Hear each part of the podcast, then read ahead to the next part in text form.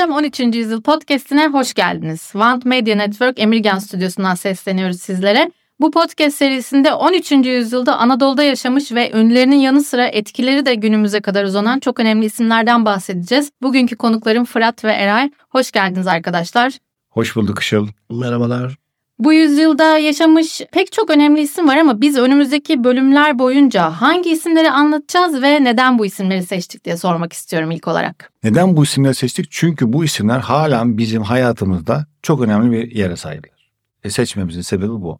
Aradan 800 yıl geçmiş, hatta 800 yıldan daha fazla geçmiş bazıları için. Bugünkü hayatımızda, günlük yaşamımızda, ailelerimizle, kendimizle, çocuklarımızla hala bu kahramanların diyelim, bu muhteşem insanların bize bıraktıkları mirastan faydalanıyoruz. Ve bu insanlar fark ettik ki aynı zamanlarda, aynı coğrafyada birbirleriyle bazen arkadaşlık, bazen rekabet ve bazen çok yakın dostluk içerisinde Hmm.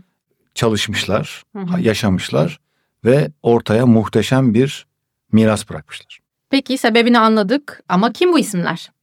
Yani geniş bir liste mevcut tabii ama biz daha çok öne çıkanları, bugün de tanınan, bugün de bilinen, bugün de etkilerini gördüğümüz isimleri öne aldık ama bunların yanında da çok önemli olduğumuz 2-3 ismi de katacağız. Mevlana var, Hacı Bektaş var. Mevlana deyince tabii Şems yanında beraber geliyor. Yunus Emre var, İbn Arabi var, Ahmet Yesevi var, Saadettin Konevi var, Ahi Evran var, Şeyh Edebali var, Nasrettin Hoca var. Bir de bunları tabii 13. yüzyılı yaşadıktan sonra 14. yüzyıldan itibaren Osmanlı Devleti kuruluyor. Daha sonra büyük bir imparatorluğa dönüyor. Bunlarla belirli ilişkileri olan, bunlardan görüşler alıp, felsefesini alıp bir imparatorluğa çeviren Ertuğrul Gazi ve Osman Gazi'den de bahsedeceğiz. Zamanımız olursa da Orhan Gazi'yi ileride özel bir bölümde de anlatabiliriz. Ertuğrul ve Osman Gazi onur konuklarımız diyebilir miyiz?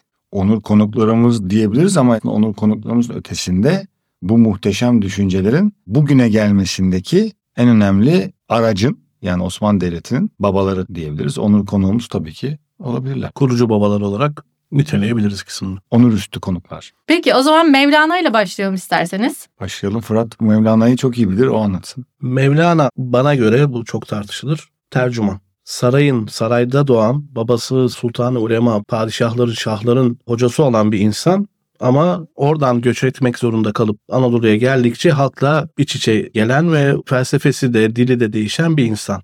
Nereden geldi diye bakarsanız Orta Asya'dan geldi. Bizim hani çok uzak Asya'yla da karıştırıyoruz hep at üstünde insanlar görüyoruz. Orta Asya deyince, Türk milletleri deyince aslında Orta Asya, Türkistan, Türkmenistan, Tacikistan, İran'ın kuzeydoğusu coğrafyası işte Hazar Gölü'nün etrafı. Buradan gelen bir insan ve oradaki imparatorluklardan hem Karahanlılardan hem de Harzemşahlılardan sarayında bulunmuş. Ondan sonra oradan Moğolların baskısıyla göç etmek zorunda kalmış ama olağanüstü bir yolculuk geçirmiş Anadolu'ya kadar bunu da ayrıca anlatacağız. Orada görüştüğü insanlar var, etkilendiği insanlar var. Bağdat'a gelmiş. Ondan sonra da Laren'de şu anda Karaman olarak bilinen Laren'de kalmış. Daha sonra da Konya'ya geçmiş. Anadolu Selçuklu ile yakın ilişkiler geliştirmiş bir insan. Mevlana'yı hepimiz tanıyoruz, hepimiz biliyoruz. Dünya biliyor. Rumi ismiyle şu anda Madonna'nın bile şiirler yazdığı, üzerinde konuştuğu insanlardan biri. Onun etkilerini anlatacağız. O etkilerin neden olduğunu biraz deşeceğiz. Mevlana hakkında çok yanlış bilinen bilgiler de var. Onlarda da biraz hani tabii ki kaynak göstererek bu işin ustalarından anlatılar yaparak konuları da tartışacağız. Temel olarak Mevlana başta dediğim gibi sarayın insanı olarak doğmuş, saraylarda doğmuş, ondan sonra halka inmiş, Anadolu ile beraber aydınlanmanın bir parçası olmuş. Önemli bir insan. Yani şunu diyebiliriz herhalde Mevlana için ek olarak. Mevleviliğinde yani bugüne kadar gelen Mevleviliğinde ne olduğunu da konuşacağız. Babası yani hayatımıza niye seçtik Mevlana'yı? Çok ünlü olması, dünyada bilinen olmasının dışında yine yanı başımızda Galata Mevlana'sı var. Yani Doğru. sonuçta. Tabii hepsiyle ilgili genel bir not da verelim. Bunların hiçbiri bulunduğu tarikatları kuran insanlar değil. Bunlar 20 sene sonra, 30 sene sonra, 200 sene sonra, 500 sene sonra birden keşfedilenler de var aralarında. Aa bu çok doğru laflar ediyormuş tam da zamanımıza uyuyor diye. Aslında geleceği diye etkilemekte böyle bir şey. Yani seçtiğimiz insanlar hep kendi coğrafyalarını, kendi zamanlarında etkiliyorlar ama zamansız insanlar etkileri çok daha ileri taşınıyor. Peki Eray'cığım seninle devam edelim. Hacı Bektaş muhteşem karakterlerimizin bir Hı. diğeri. Çok muhteşem bir insan. Kendisini sevdiğim için özellikle söyleyebilirim. Hacı Bektaş da tabii bugünümüze etkisini Fırat'ın söylediği gibi zamansız olan insanlardan birisi. Bektaşilik tarikatının kurucu babası diyelim. Yine Fırat'ın söylediği gibi esas da kendisi kurmamış olmasına rağmen düşünceleri yaklaşık 800 sene boyunca hepimizi etkiledi. Bugün de hayatımızı etkiliyor. Tabii çok daha bilinen, çok detaylı gireceğiz ama Yeniçerilerin tarikatıdır. Bektaşilik, devşirmelerin tarikattır. Balkanlarda çok etkili olmuştur. Hı hı. Özellikle Balkanlarda çok etkili olmuştur. Ve yerleşik düzenin tarikatı olmuştur. Ve aynı zamanda da Osmanlı için Safevi Devleti'ne karşı ondan anlatacağız. Kullandığı bir güç olmuştur. Hacı Bektaş da hem hayatı hem fikirleri özellikle kadının toplumdaki yeri için hala bugün bile örnek alabileceğimiz keşke böyle yaşayabilseydik diyeceğimiz bir kahraman. Konuşacağız. Sırada Şems var. Şems deyince aklımıza gizem geliyor. Mevlana'nın hayatına sadece 3 sene girmiş, 3,5-4 sene belki girmiş. Sonra çıkmış ne olduğu bilinmeyen, ondan önceki hayatıyla da ilgili çok net ayrıntılar bulunmayan, gizemli ama ilginç bir kişilik. Çok farklı bir kişilik. Kent kent gezip insanlarla, podcastimize konu olacak insanlarla karşılıklı fikir teatilerinde bulunmuş, onları test etmiş, kendisini test etmiş. En sonunda da Mevlana ile buluşup tam dengini bulmuş, tam kafa dengini bulmuş bir insan diyebiliriz. 3 sene beraber tartışıyorlar, konuşuyorlar, çok farklı hayatlar yaşıyorlar. 40 gün bir odaya girip 50 gün bir odaya girip sadece konuşarak geçiriyorlar. Beraber fikirlerini geliştiriyorlar. Ondan sonra Mevlana'nın yazmaya da teşvik eden insan aslında. Ondan önce çok eseri yok. Mevlana'nın Divan-ı Kebir biraz günlük gibi bir eseri var ama onun kaybından sonra Mesnevi ortaya çıkıyor. Onu da aşka getiren bir insan Aşka diyebiliriz. getiren, içindeki enerjiyi daha da yukarıya çıkan. Bir insan diyebiliriz. O yüzden Şems ilginç bir insan. Sözlük anlamı zaten güneş. Anadolu'nun üstüne doğan güneşlerden biri. Ben onu şöyle kısa bir şey yapıyorum. Şems'le Mevlana, Neo'yla Morpheus gibi. Hı. Tam ona benziyorlar. Hı hı. Üç yıllık bir beraberlik yankısı yüzyıllar Müthiş. sürmüş. Evet. Birbirini yakmışlar.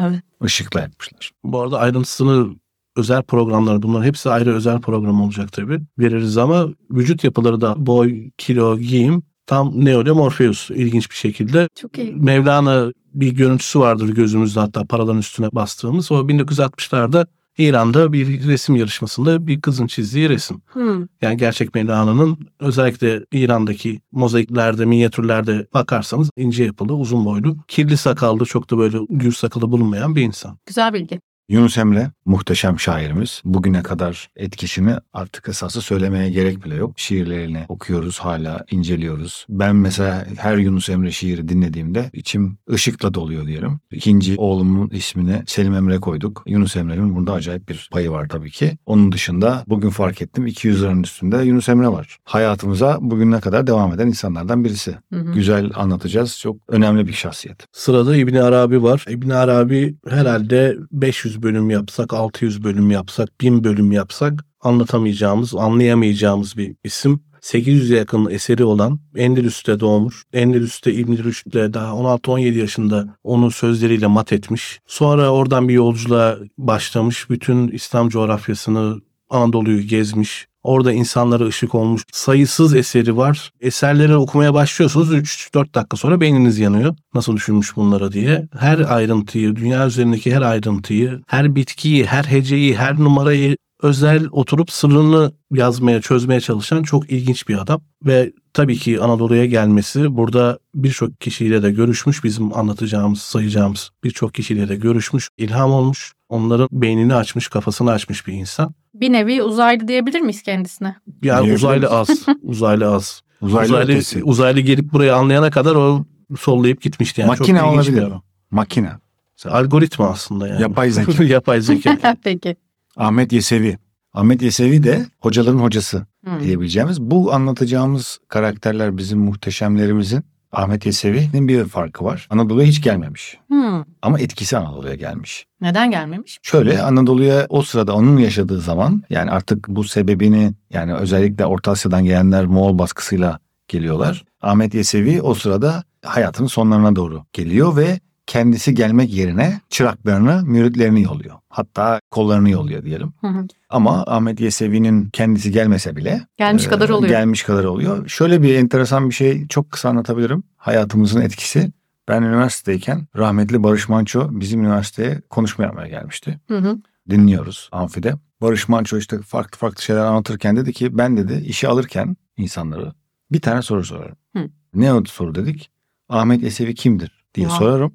Üç gün süre veririm. Üç gün sonra gel derim. Eğer üç gün içerisinde Ahmet Eseri ile ilgili bana doyurucu bir cevap verirse o kişi işe alırım demişti. Ben neredeyse 25 yıl geçti hala unutmuyorum. O da anlamamıştım. Şimdi anlıyorum. Çok iyi. Sırada günümüzde çok bilinmeyen ama yine etkisi büyük olan ve çevresindekilere etkisi büyük olan bir insan var. Saadettin Konevi. Konevi Konyalı demek. Konya halkına mensup demek ama doğumu Malatya. Konevi olmasının sebebi Mevlana ile geçirdiği zaman ve Saadettin Konevi'nin bir diğer ilginç özelliği de İbn Arabi'nin üvey oğlu olması. İbn Arabi'nin Anadolu'da evlendiği bir kadın var. O da Saadettin Konevi'nin annesi. Onu da ayrıca anlatacağız isimliyle, etkileriyle. Onların da kadınların da çok etkisi var. Yapay zeka oğlu Sadrettin. Evet. İbn Arabi'nin yazdıklarını o demin anlattığımız çok karışık, çok anlamakta zorlanıyoruz. Bugün bile anlaşılmıyor dediğimiz şeyleri biraz daha o da halka indiren, daha basitleştiren, daha dizin haline getiren, maddeleyen, daha anlaşılır hale getiren bir insan ve Mevlana'nın son yıllarında da beraber Mesnevi'yi yazarken, Divan-ı Kebir'i tamamlarken, diğer eserlerini yazarken yanında bulunan, onunla sohbetler eden, hayatının daha sakin bölümünde ona yoldaşlık etmiş, üretim yapmasını sağlamış insan. Yani Mevlana bugün varsa, Mevlana'dan eserler kaldıysa bir yandan da Saadettin Konevi'ye borçluyuz. Böyle durum. Bir de Sadrettin Konevi ile ilgili enteresan bir bilgi. Mesela bende bir kitap var. Fatiha suresinin tefsiri diye bir kitap. Kitap. Evet. Tek bir surenin tefsiri. Evet 300 Vay. sayfa falan. Ama 15. sayfada falan aynı İbn Arabi'deki gibi beyin yakıyor yani. Gerçekten çok uzun. Yani büyük bir ihtimal İbn Arabi'nin 900 sayfalık bir kitabının özeti de olabilir. Yani çok ilginç adamlar. Ahi Evran. Aa, ah Evran. Ahi Evran. Ahi Evran deyince tabii ki esnaflık, ticaret, Hı hı. Bugünkü hayatımıza çok yine etkisi devam eden. Bu e, bölümü özellikle heyecanla bekliyorum. Evet çok önemli Ahi Evran'ın kültürümüze katkısı, hayatımıza katkısı bugüne kadar çok enteresan detaylar var. İş dünyasının, bugünkü iş dünyasının çok iyi bildiğimiz büyük şirketlerin kökeninde de var diyebiliriz. En azından bazılarının. Ama Benim tabii için ki de her bir e, seçimde oy vermeye gittiğim ilkokulun ismi. Fırat'ın da e, iş yerinin olduğu sokak. Evet. Ahi Evran Ahi Sokak. Hepimizi bağlayan bir isim Hepimizin yani. bağlayan isim ve şey tabii ahilik ahilin benzeri olan bir sürü mesleki örgütlenme var. Kökeni ta ahiliğe giden. O açıdan da hala bugün için ismi ahilik olmasa bile ahilike çok benzeyen ve hayatımızda olan örgütlenmeler var. Onlardan da bahsedeceğiz. Sırada Şeyh Edebali var. Şeyh Edebali'nin yaşamıyla ilgili kaynak elimizde çok az ama yaşamının başıyla sonu arasında 125 yıl olduğu söyleniyor. 125 yıl. Evet bu doğru olabilir yanlış olabilir kaynaklara bir daha bakmak lazım. Ne kadar zeytinyağı Ne yediğine kadar- bağlı. Evet. O da öyle ama Şeyh Edebali'nin bu 125 yıl çok ayrı anlam da taşıyor. Bir özet aslında. Yani 13. yüzyılı özetleyip, fikren özetleyip, görüş olarak, felsefi olarak özetleyip gelip Osmanlı'ya kazandıran insan. hı. Osman Gazi'nin zaten kayınpederi. Bala Hatun kızını Osman Gazi'ye vermiş insan. Bir sonraki padişah Orhan Gazi'nin de çok etkileyen bağlar kuvvetli. Osman Gazi'yi ondan sonra Osmanlı'yı çok etkileyen ona atfedilir ama daha sonra Tarus'un bir romanında geçer ama doğru da bir cümledir. Cümleyi tam öyle kurmamış olabilir ama insanı yaşat ki devlet yaşasın fikriyatının başındaki insandır, babası diyebiliriz kendisi. Peki. Nasrettin Hoca. Vay Nasrettin Hoca. Başka bir muhteşem kahramanlarımız Evet. Nasrettin Hoca. Artık bunu söylemeye Hemen bir gerek var fıkrasını mı? anlat bari Bilmiyorum. Eraycığım. Şöyle anlatayım. Ya Bizim- tutarsa. Ya tutarsa bizim çocuklar Nasrettin Hoca'ya çok meraklı. Böyle kalın bir kitap aldım. 1616 tane Nasrettin Hoca fıkrası. Çünkü internetten okudum ettim falan. 5 tane, 10 tane, 15, 20 tane bitti. Ya hadi baba bir tane daha bir tane daha bir tane daha. 1616'lık bir kitap. Kızım da şeyi çok seviyor. Her gün aynı fıkrayı tekrar tekrar bir de anlatır mısın diyor. Fıkra çok basit. Nasrettin Hoca bir gün acı biber yemiş. Kapıyı açmış. Koşmaya başlamış. Komşular komşular midemde yangın var demiş. Şimdi mesela bu bir küçük çocuk için yani nasıl bir şey yaratıyorsa her gün tekrar tekrar hala yani bu kadar zaman sonra hayatımızın içerisinde olan bir muhteşem kişilik.